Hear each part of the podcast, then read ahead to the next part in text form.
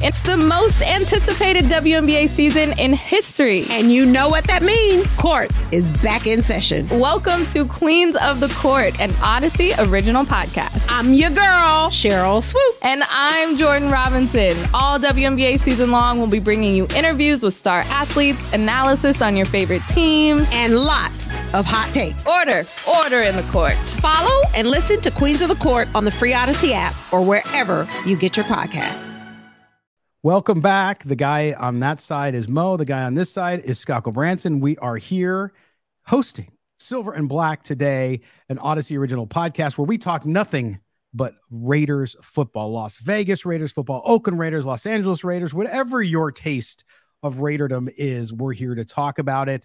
Uh, please do me a favor to follow us on Twitter for the show SNB Today, also on Instagram, Silver Black, the number two day, Moe Moton, who is an NFL senior writer at Bleacher Report, as well as the lead columnist over at sportsnaut.com, writing about the Raiders. You can follow him at Moe Moton, M O E M O T O N. And I am at LV Gully, G U L L Y. So we got all the social stuff out of there. We're done with the plugs. We're back in the football. Oh, one more plug, Moe. I forgot. Subscribe. Make sure you subscribe to the podcast. Get your grandma to subscribe. It doesn't matter. Just have them say, even if they don't listen to it that often, believe me, if they listen to it, they're going to fall in love with Moe. They're going to think it's their grandchild. They're going to love him. Uh, make sure you do it. Uh, you could do that on Apple, Spotify, Google, Stitcher, wherever you get your stuff. I'm a big fan of the Audacy app. Actually, our company has a great app where you can get all the radio stations around the country as well as podcasts. You can do it there as well. Just subscribe. Do us a favor.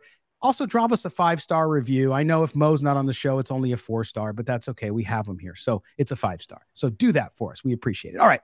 On to safeties. Moe, this is a topic um, that that we're going to talk about, and of course, not as deep. But I want to talk about what we did in the last block, a little bit about Patrick Graham and his scheme when you look at the safeties and they have uh, that that the Raiders have, including Jonathan Abram, who who obviously is in a make or break year, didn't get his fifth year option.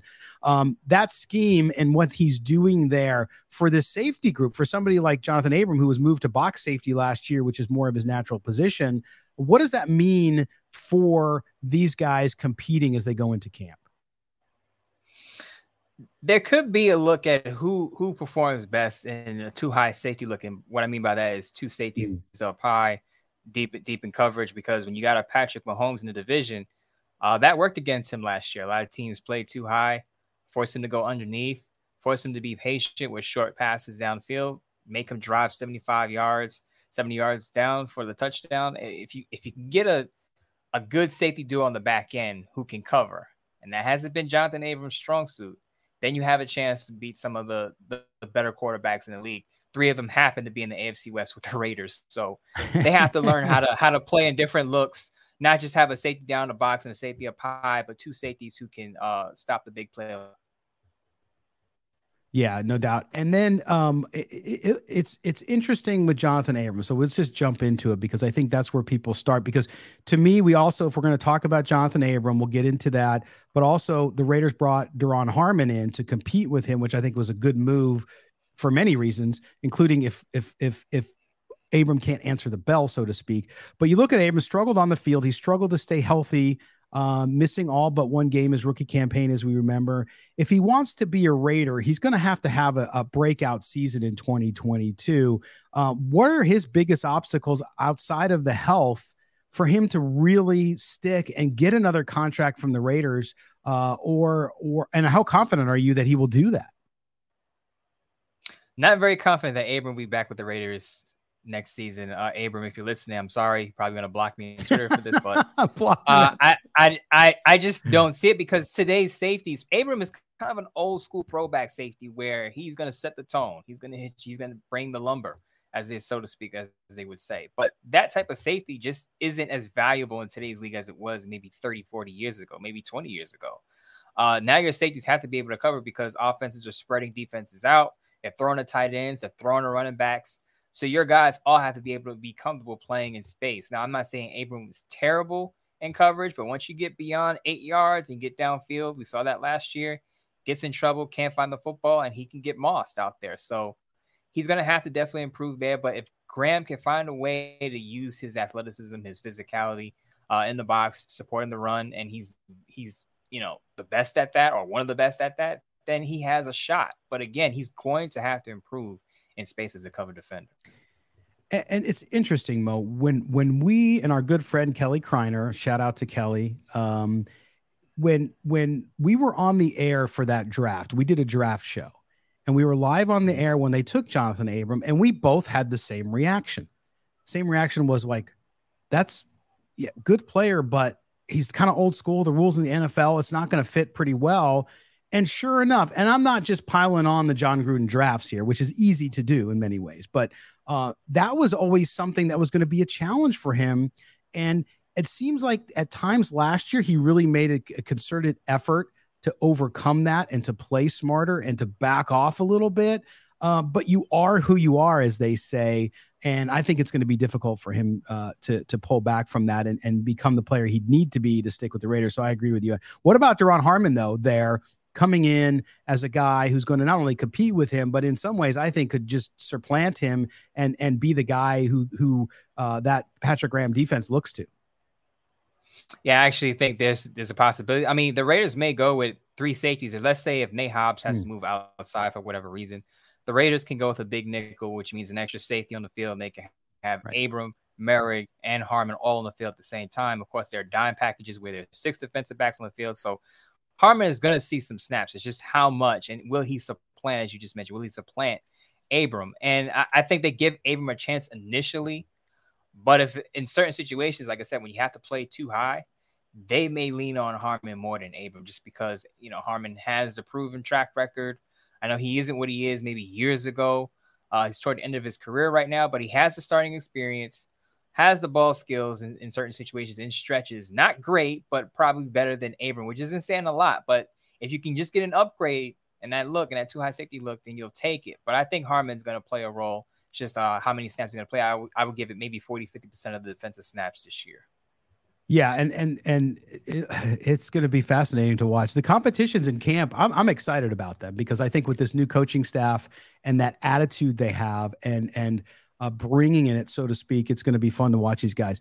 One guy that I got excited about last year, I know everybody did, and that was last year's second round draft pick, 43rd overall, and that was Tre'von Moehrig, one of the best safeties in the NFL last season. Moe, I'm looking at his numbers here: a thousand snaps on defense for the Raiders, uh, 55 tackles, and six pass deflection. How good can Tre'von Moehrig be?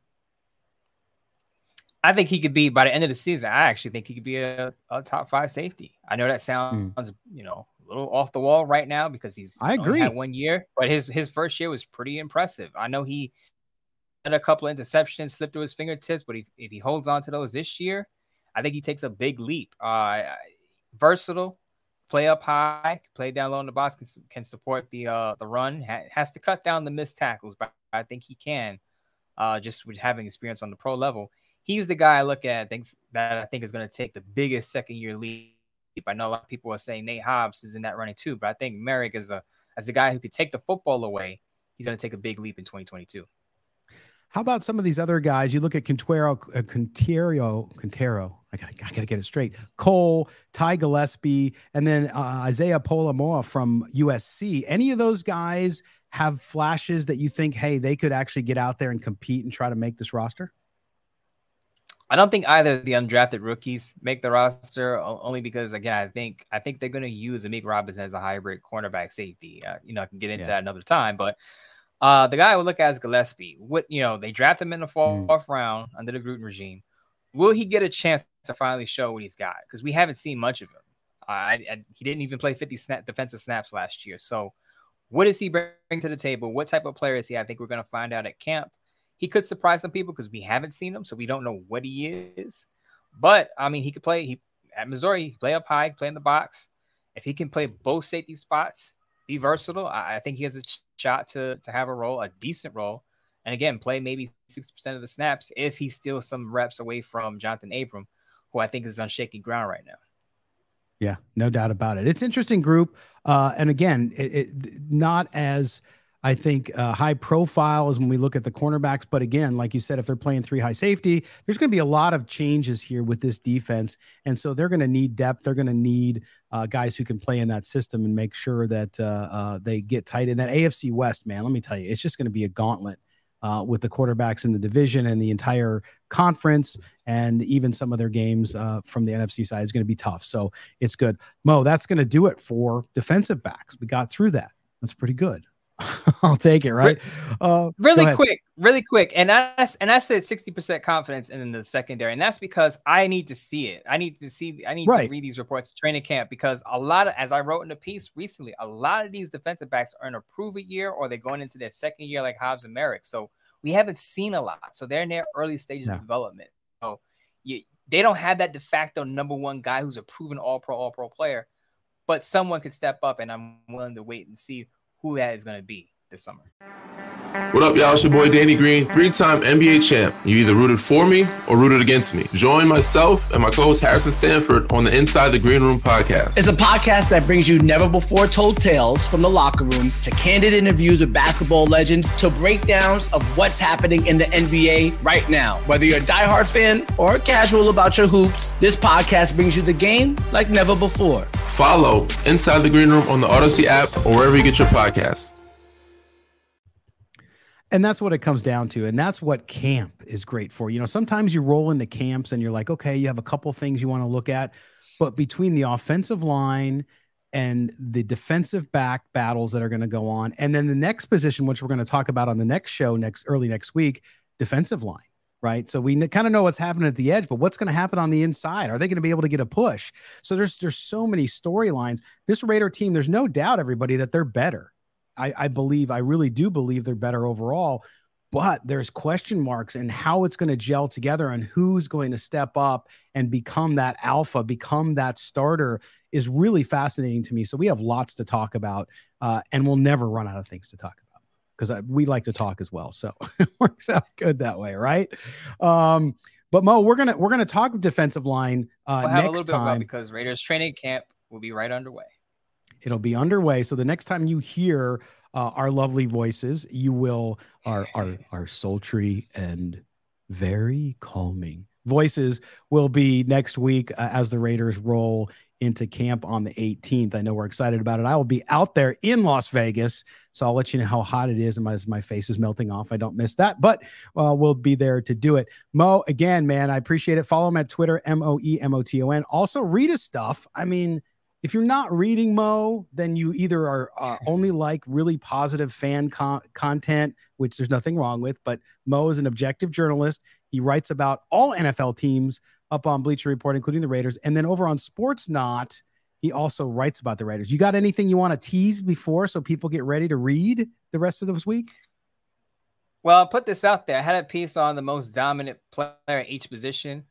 There's a yes. Raider on that list. I had uh, oh, yes, nine, there is. Bold, nine bold nine bold predictions for the 2022 season. There's a Raider prediction on there. I think fans will like that. I also have a piece coming out on guess who Anthony Averett, who I talked about, probably mentioned his name uh-huh. 25 times on this show. I'm also going to release. now I know why. exactly. I've been writing about it. I've been doing my studies Traffic. on it. And also, Traffic. I'm going to release a, a pre training camp depth chart letting you know what 53 guys, which 53 guys I think will make the final roster. Ah, just for the Raiders, or you doing every NFL team because you're a glutton for punishment? Uh, just for the Ra- just for the Raiders. I was going to say that, I'm going to uh, call Bleach Report and say, "Are you working this guy too hard?" hey, by the, I, did, I actually did a depth chart for every team, but that came out in I believe it was June, so I was June, locked in my early depth. doing that. Yes. I, I do remember yes. that, and and uh, mm-hmm. that's when you disappeared because you needed to go like on a mountain and just be by yourself after doing fi- all, all, those rosters. I don't blame you, uh, Moe. As always, my friend, it's a pleasure. We will talk to you uh, next week. All right, appreciate you uh, guys. All right, there you go, Moe Moton. I am Scott Branson. Follow me up on Twitter at LV Gully. Also, SNB today, SNB today. Also, Silver and Black, the number two day on Instagram where you can find uh, stuff that we put up there, including videos and whatnot. Head over to our YouTube channel as well. You can subscribe. The show is also put up there if you'd like to watch us. uh, which uh, is always fun usually. Uh, but yeah, go do that. And don't forget the most important thing subscribe to the podcast. We truly appreciate your support. As an Audacy original podcast, that's how we judge how we're doing. Go up there, download it wherever you listen to your podcast, give us a five star rating. We thank you very much for that, Raider Nation. Until next time, be good to one another. We'll talk to you next week.